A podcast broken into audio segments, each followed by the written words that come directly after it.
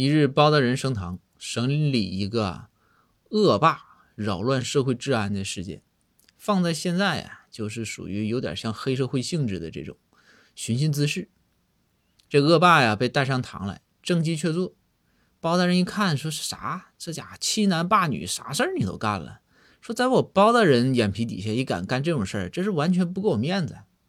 包大人咔嚓，这个令牌一扔，来呀，重打二十。这衙役啊，举着这个板子就来过来了。这个时候，恶霸呀，马上那种小人谄媚的那个那种眼神啊，那种表情就上来了，举了一张这个纸啊，信封啊，信封里边装了一张纸，然后就说说大人大人，小人有礼啊，小人有礼，听小人说呀。说到这儿，大家都应该知道，这礼那肯定就是送礼的礼，对不对？这公孙啊，就走下堂。就把这个小信封拿上来了，带给包大人一看，包大人这一瞅，上面写着啊，一板一千两纹银。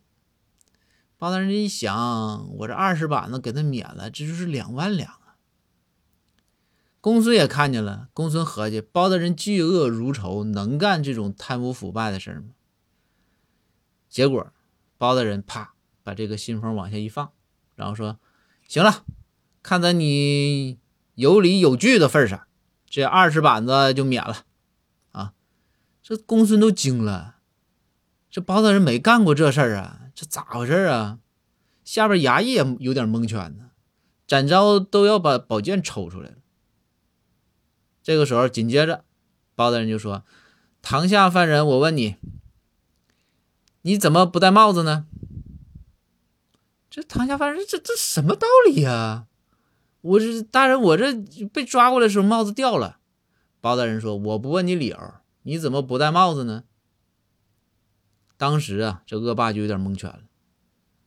这个时候，包大人说：“不戴帽子，重打二十。”